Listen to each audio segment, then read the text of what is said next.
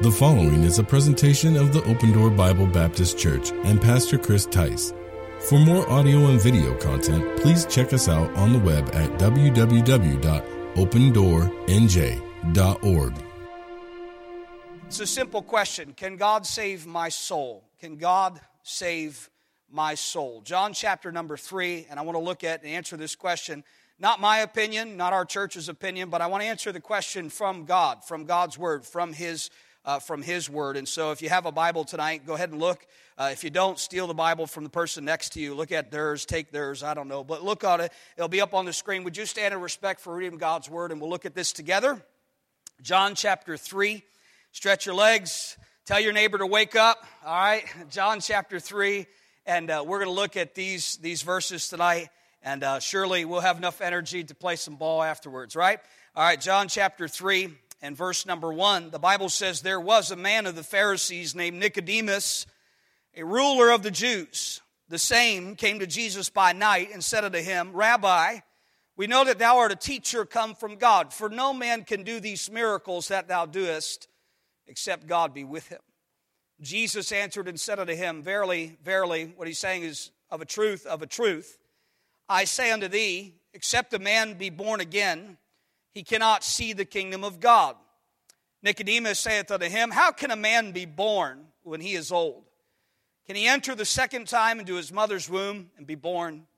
Jesus answered, Verily, verily, I say unto thee, except a man be born of water and of the Spirit, he cannot enter into the kingdom of God. That which is born of the flesh is flesh, and that which is born of the Spirit is spirit. Marvel not that I said unto thee, You must be born again. The wind bloweth where it listeth, and thou hearest the sound thereof, but canst not tell whence it cometh and whither it goeth. So is every one that is born of the Spirit. Verse number 9. Nicodemus answered and said unto him, How can these things be? Jesus answered and said unto him, Art thou a master of Israel, and knowest not these things?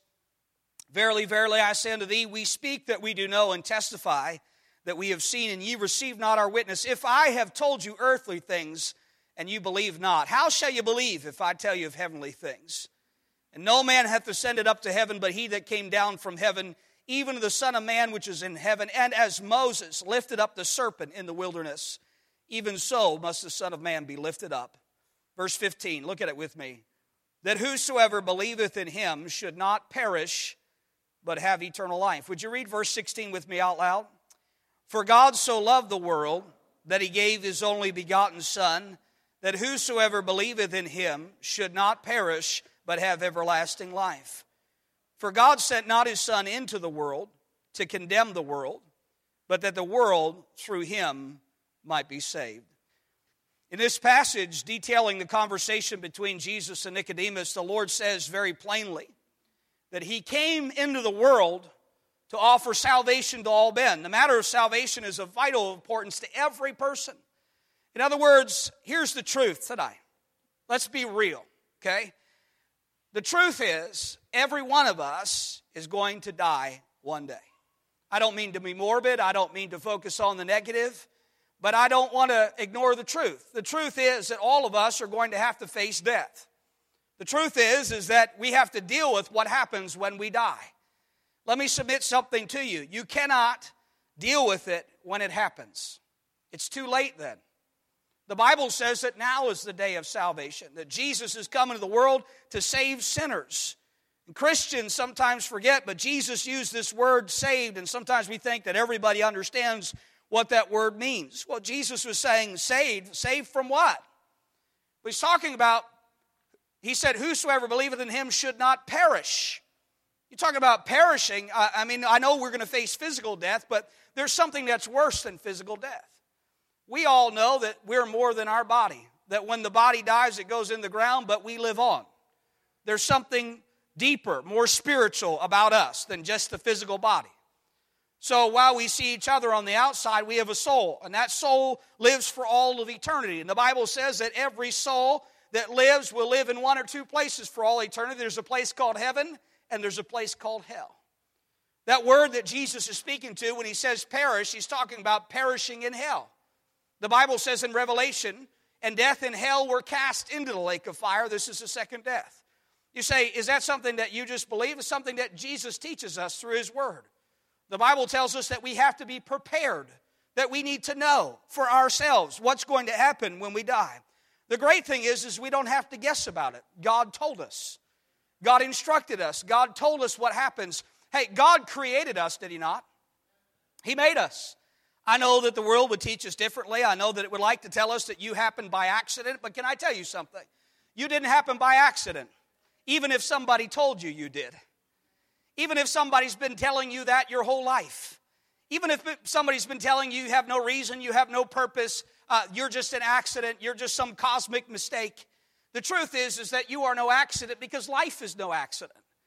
Order and design doesn't happen by accident. Somebody has to design it. Somebody has to make it. Life doesn't happen on its own. Even in, we understand that as life is reproduced in this world, that it doesn't happen by itself. And uh, God has taught us that in His Word, that in the beginning, God created the heavens and the earth. Hey, God created us. And there's something particular that He created us for. He didn't make us like the angels. He didn't make us like uh, uh, uh, the, the animals that are in this world. Can I help you with something? You're not an animal. You didn't come from an animal. You never were an animal. You're not supposed to be an animal. And even though sometimes we act like it, we're not supposed to act like animals. The truth is, is God made us human beings. God made us a living soul, that we are eternal beings that God has created us to be. And He created a place called heaven uh, that He wants us to dwell with Him in. But there's also a place called hell. The Bible says that he prepared for the devil and his angels. But also all those that reject him, also all those that walk away from him, also all those that don't want the gift that he freely offers to all that will call upon him. Can I tell you something tonight and how I know God can save my soul? Because God promises to do it. God promises to do it. It's an old promise. In the beginning, when God made man in his image, in the book of Genesis, man sinned. The truth is tonight, we're all sinners, aren't we? I'm the pastor, but I'm a sinner. Let me tell you that. I'm a sinner. We're all sinners. There's none righteous, no, not one. We're not here to play games. Sometimes we put on our Sunday best and we try to act uh, like we're sinlessly perfect. Here's the truth we're not here to hide behind masks and false facades. I'm thankful for what God's done in my life and for how He's changed my life, but I know at best I'm a sinner saved by grace. There's nothing in my flesh that's good except for God. You know, if God's using me for good, that's to His glory. That's what He's done. That's His work. But if I had it, to, if I had it apart from Him, without God, I'd be nothing. The Bible says I'm a sinner, saved by His grace. The Bible says if we say we have no sin, we're a liar, and the truth is not in us. You know, I've actually had a conversation with somebody and said, Hey, are you a sinner? They say, I've never sinned in all my life. I say, You just did. You're li- you just lied to me. Come on, nobody had to teach you to lie, cheat, and steal. You just did that naturally. If you have kids, you know that's the truth. You ever te- teach your little, little one to lie? You have to teach them to dis- misbehave, to disobey? You didn't have to teach them that. They just came out knowing how to do that kind of stuff. What's the first thing they said to you? No. You know, we know that that's in us to rebel, to say no, to disobey. It's in all of us. It's, we're born that way. And God says that wherefore is by one man sin entered into the world, and death by sin, so death passed upon all men, for that all have sinned. But the truth is that God has promised to save. It's an old promise that He made uh, to us, but it's still an ongoing promise. Well, God's promise is older than the world and even older than mankind. It has uh, the power of the Almighty behind it. The promise is valid today as it has ever been. The promise is never and will never lose its great power. God is saving and uh, God, nothing will ever change that truth. God tells us that. It's an ongoing promise, it's an open promise. God's promise of salvation is not limited to a select few, but it's a promise that's offered to all men. So the Bible says, For whosoever believeth in him should not perish, but have everlasting life. See, it's not an exclusive club. God didn't save me because I became good or I turned over a new leaf or I broke my bad habits and I started uh, doing good things where I was doing bad things. You know, the Bible says, God, Romans chapter 5 and verse number 8, God commendeth his love toward us in that while we were yet sinners, Christ died for us. Jesus didn't wait till I started behaving well to love me. He loved me while I was a sinner. He loved me while I didn't love him. He loved me while I was in disobedience and rebellion, while my life was in rejection and rebellion towards Him, He still loved me. Some of you guys, uh, you've been here and you've been in the uh, basketball court and got to play. I had the uh, unique privilege of being here in the church when there was no basketball court, uh, when there was no uh, building that's been uh, back here that we see it tonight. I remember being a young boy and coming here. It's just that log cabin building that you see. That was the only building that was here on the property. And I remember coming uh, to a summer camp that the church had. They were using the building. They were uh, using the building to bring kids in, have a summer camp, and we'd come back here and play in the woods and all those things. And I remember uh, one summer, uh, one of the missionaries that came in on missionary week, and uh, here's interesting because I'm giving this detail, I wasn't even thinking about it, but the guy who directed the camp just happens to be here today. Mr. Croy was the director of New Life Bible Camp. And while I was eight years old, uh, I was there for New Life Bible Camp during missionary week. And somebody got up. I don't even know the name of the missionary. I really don't. But I remember the message that he gave. I remember that he preached from John 3:16 and said that if I died in my sin without God, I'd go to hell. And I remember being on the right side, coming forward. He leaned over. There was a big log uh, altar there, and he, through the Bible, showed me how I could be saved. And I put my faith and trust in the Lord Jesus Christ and got saved. That was up there in that building. I remember uh, our pastor uh, saying uh, to us, "Hey, hey, listen, there'll be a there'll be a, a, building out here one day.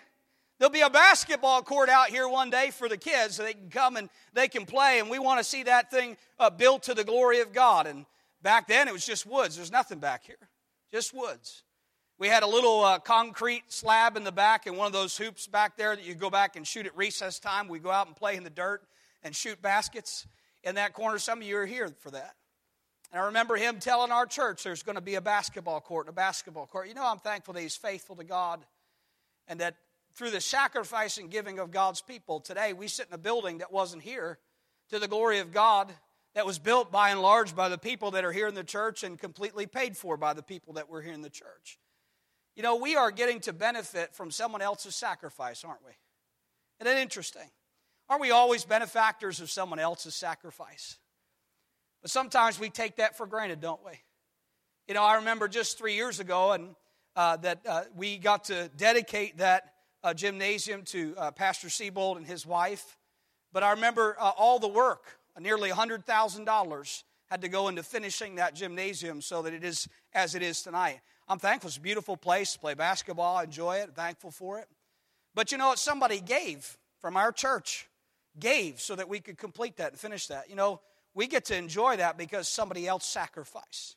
Here's the truth tonight salvation is a benefit, it's a gift based on someone else's sacrifice. Jesus is the one who gave so that you could receive. Jesus is the one who gave so that you could enjoy. See, salvation is not free, it's just free to us. Salvation isn't free, it costs Jesus his life.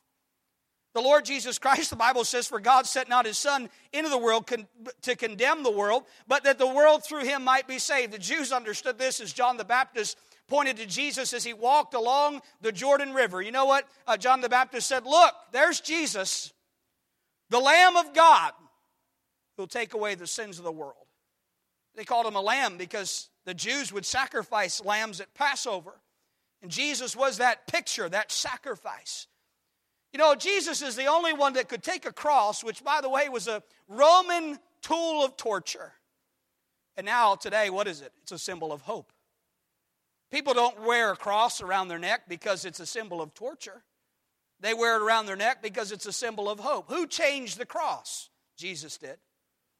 Jesus shed his blood on the cross so that you and I could have eternal life through Jesus Christ our Lord. I said tonight that uh, God has promised to save. Number two, God has power to save. God has power to save. You with me tonight? We're just going to be a couple more minutes, but just give me your attention for a few moments. God has power to save. You know, we know that the Lord has promised to save those who receive his plan of salvation, but we need to know that he has power to do that. He has the power to call the sinner, the Bible says. Nobody can be saved because they feel like it. Nobody could save themselves. It only could happen through the calling of the Lord Jesus Christ that God would call, The Bible says now that He's calling all men in all the world to repent. That God would that none should perish, but that all should come to repentance. Aren't you thankful that salvation is free because of Christ's sacrifice, but that God wants to save you? God wants to save you. You know, I, I, can't save you. Our church can't save you. There's nothing I can do. Jesus Christ is the one who, who did it all. He's the one that sacrificed it all. I'm just a messenger here to tell you that Jesus loves you, that Jesus died for you. God has power to save, He has power to call the sinner, He has power to convert the sinner. You know, when you put your faith and trust in the Lord Jesus Christ, all sin is immediately and completely forgiven. Did you get that? All sin is immediately and completely forgiven. You know, I don't forgive like that. You don't forgive like that. But God does. God forgives like that. I wish I could forgive like that. How about you? You know, some people wrong me. I try to forgive them. Sometimes I can. I get hurt, and I sometimes I hold a grudge. How about you? But God doesn't hold a grudge. God is not keeping record of your sin. The Bible says He's put your sin as far as the east is from the west, and He's remembered it no more. The Bible says He's cleansed us from all of our sin. You know, when someone comes to Christ, that He saves us immediately. He washes us of our sin. He saves us completely. He saves us from every sin. Think about this tonight. God has saved you, has forgiven you for the sins you have yet to commit. Wow. What kind of forgiveness is that? That God would extend a forgiveness to me before I sinned against Him, before I hurt Him. You know, sometimes we have a hard time with forgiving people after, but He forgave us before. He forgave us before we even did it. All sin is immediately and completely forgiven. The sinner becomes immediately a child of God. Let me tell you this tonight. I don't know what kind of parents you had on this earth. Maybe they failed you, maybe they weren't so good, or maybe you were blessed and you had a good mom and dad, or maybe you had one or the other. But let me tell you this tonight He's a good father. God is a good father. He never leaves us, He never forsakes us. He never is not there for us. He, He's never not there to provide and to meet our needs, to fulfill His responsibility. God is always there. He will always be there. Hey, listen, even when you haven't, maybe today you went through your whole day and you didn't even think about God, but can I tell you this? He thought about you. There's not been a day that you've been alive that you've not been on God's mind. You might not have thought about God, but He's thinking of you tonight. You know, He knows your name tonight. He knows where, knows where you're from. He knows everything about you. I don't know you very well, but God does. God knows you. The Bible says even the hairs on your head are numbered. If you're like me, that gets less and less every day, doesn't it? But He still knows us. He knows us. And the, uh, the sinner uh, becomes a child of God. We become His child. We have a Father, a good Father. The sinner, sinner is delivered from sin, delivered from the power of sin. That's a wonderful thing because, you know, some people just can't stop doing stuff. Well, they say they're sorry. They try to turn over a new leaf, but they just keep going at it again. You ever try to quit something you know you should quit, but you just can't? Let me tell you this the key to breaking the power of that sin in your life is in Christ. It's not in you, it's not in trying harder, it's not in becoming better. It's not in more books. It's not in more psychology. It's not, it's, it's not in seeing more counselors. It's in Christ. Christ is the ability to break the power of all sin. You're struggling with sin tonight. You're struggling with repeating that same process over and over again. All you know it's going to hurt somebody, and you know it eventually hurts you. But for the short amount of pleasure you derive from it, you just can't quit it, can you? But God can help you quit it. God can break its power. God can break its penalty. Boy, you do the crime, you have to what? Do the time. The consequence of sin. Aren't there consequences even even physics teaches us, science teaches us, for every action, there's an equal and opposite reaction. Here's the truth not so with the gospel. There should be a consequence, but the Lord took your consequence for you. The wages of sin, the payment for sin, the consequence of sin, the Bible says is death. But the gift of God is eternal life through Jesus Christ our Lord. Let me tell you something. You're a sinner and I'm a sinner, but this is what God did. He said, I'll take your consequence I'll take your penalty and I'll give you life. I'll give you my life and I'll take your death. The Bible says in 1 Corinthians chapter 5 and verse 21, he was made to be sin for us who knew no sin, that we might be made the righteousness of God through him. You know what God did? Jesus left heaven. He took on the form of a servant. He was made in the likeness of men. And he humbled himself and became obedient to death, the Bible says, even the death of the cross. And here's the truth tonight your sin, he placed on himself. His righteousness, he offers to you. Is that a fair deal? He didn't ask for fairness. He just said, I'm going to be gracious. I'm going to be merciful. I'm going to show love because uh, God so loved the world. The power of sin, the penalty of sin, the presence of sin. You know, God can remove that from your life. The sinner becomes a joint heir with Jesus Christ. Get this, it gets better. Not only do you become a child of God, but you become an heir of all of his wealth. Everything that belongs to God belongs to his children. Think about that tonight. Why are we stressing over all this stuff in the world, this rat race? All the things the world's going hard after. And in the end, guess what? They take none of it with them. You know, the Bible says, What shall it profit a man if he gain the whole world and lose his own soul? Or what shall he give in exchange for his own soul? People are selling their souls to the devil cheap. For a little popularity, a little fame, a couple accolades, some trophies, and some applause, a walk down a red carpet, and maybe some recognition. Hey, they'll do anything for that kind of acceptance. They'll sell their soul for it. But what shall it profit a man if he gain the whole world and lose his own soul? Or what shall a man give in exchange for his own soul? Let me tell you, when you accept the Lord Jesus Christ as your Savior, you become an, a joint heir, an heir of the inheritance of the reward that he offers to us freely. The sinner becomes a joint heir with Christ. The sinner inherits a heavenly home. The sinner becomes a saint. I tell you tonight, I don't feel like a saint, but I'm glad that God calls me one. I'm glad that it doesn't matter about how I feel. It matters what He says. It doesn't matter what I see, it matters what He sees. It doesn't matter how I feel about the situation, it matters that He declares, hey, we're not perfect, but we're forgiven, aren't we? God's forgiven us. Boy, you know, that doesn't give me a license to go out and live how I want. That does the opposite, doesn't it? If somebody loved me that much, I don't want to hurt them. I want to live for them, I want to serve them. He has the power to keep the saint. I said, number one, that God promises to save. Number two, God has power to save. And then lastly, tonight, God has provision to save. He's able to do it. He provided a substitute in Jesus. When man sinned in the garden, man fell under the curse of God. For a man to be redeemed, a man had to die. You know why God became a man? So that man could spend eternity with God. Jesus is God in the flesh. He became a man so that we could live with God, so that we could know God. You know, the translation of God to us, we would never understand God, we would never know God.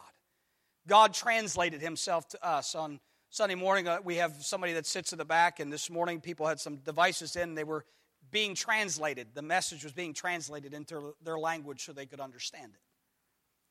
You know how God made himself understandable to us? Jesus. He said, Let me show you how much I love you. Let me show you my plan for you. Jesus Christ is a translation of God to us. It's how He helped us to understand and how He helps us to know Him. And He became the substitute for us, He became the sacrifice for us. And He is tonight, and of a truth, verily, verily, He is the only way to be saved. He's the only way. I know that it's not politically correct to say that. I know that it's not all inclusive to all religions.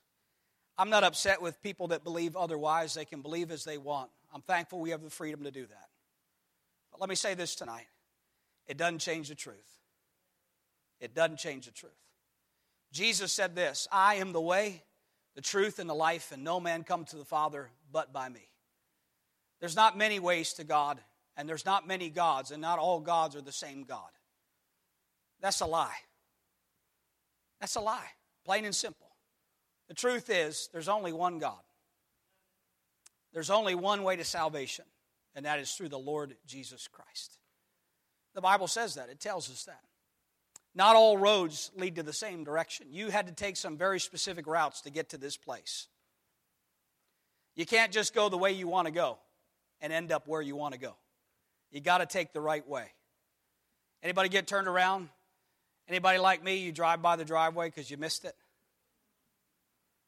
Here's the truth tonight. Well, that's funny, and you might have missed that. Don't miss heaven tonight. Don't miss heaven because that's a real thing. You can miss it. You try to go another way, you reject the way that He offered.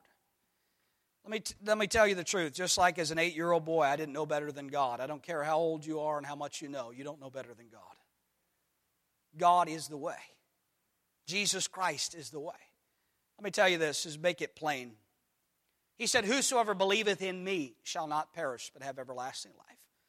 The book of Romans in chapter 10, verses 9 and 10 tells us exactly how that goes. How do I believe? How can I be saved? He told me he saved me. Now, how can I make that practical? How can I do that? Well, the Bible says this. You can put your name in this verse. It says that if thou, and whatever your name is, you can put your name there. My name is Chris. That if Chris shall confess with his mouth the Lord Jesus and believe in his heart that God hath raised him from the dead, he can be saved. For with the heart man believeth unto righteousness, and with the mouth confession is made unto salvation. What the mouth says is what's in the heart. Here's the truth tonight God says if you'll confess Jesus, you'll say, I know I'm a sinner. I believe what the Bible says, I believe the truth of God's Word. I don't want you to believe. The reason why I told you to open the Bible, the reason why we stood, and reason why the Bible was even up there in case you didn't have one, is because I don't want you to take me at my word. I'm just a man. But I do want you to take God at His word. Because at the end of the day, God's word is the only one that matters. Let God be true and every man a liar. And uh, I want you to take God at His word tonight.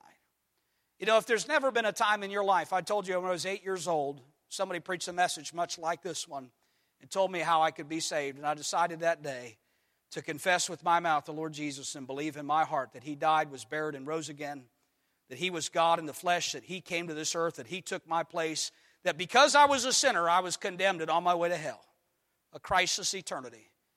But I put my faith and trust in the Lord Jesus Christ. And can I tell you, from this day to that day, I've made a lot of mistakes, but He's never left me. He's still my Father today, just like He was that day. And He can be yours too. If there's never been a time, if you can't go back to that time when you were eight, that time when you were 10, that time when you were whatever age you were, if you can't go back to that time and say, there was a time in my life where I did what the Bible says, not that you had some kind of wild experience, not that you almost crashed the car and you know you nearly escaped death. I'm talking about there was a time in your life that you believed on the Lord Jesus Christ, that you confessed Jesus with your mouth, that you confessed that you were a sinner.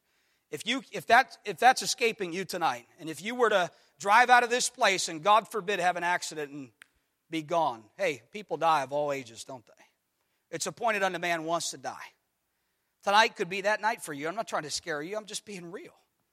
If you were to die right now, are you 100% sure you go to heaven? Or do you have some doubts?